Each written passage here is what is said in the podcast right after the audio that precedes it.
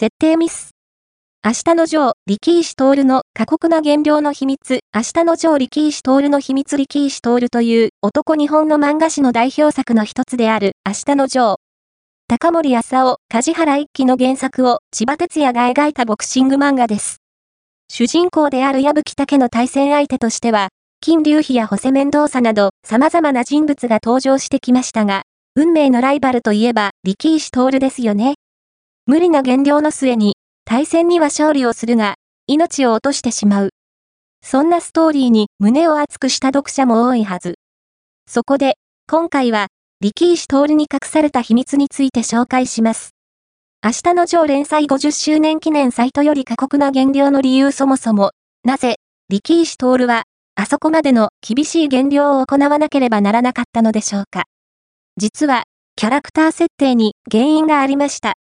力石徹が矢吹武と出会うのは特等少年院なのですが、作画担当の千葉哲也がイメージしたのは大きい男。矢吹武の前に立ちはだかるというシーンがあったので仕方がないのかもしれません。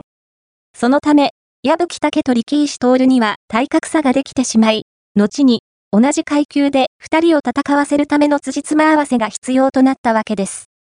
ちなみに、矢吹武を太らせて力石徹と戦わせるということも考えたようですが、ふっくらした矢吹と痩せた力石では絵にならないと却下になったとのこと。確かに、両者が階級を合わせるために体重調整を行っていたら、あれほどの感動ストーリーは生まれなかったかもしれませんね。つまり、力石徹のキャラ設定のミスは、明日のジョーにおける最大の山場を生んだ、まさに、怪我の巧妙と言えるでしょう。文座、山下グレートザ、ポスト、設定ミス。明日のジョー、シトールの過酷な減量の秘密、ファースト、アピアード、ON、日刊ビビビ、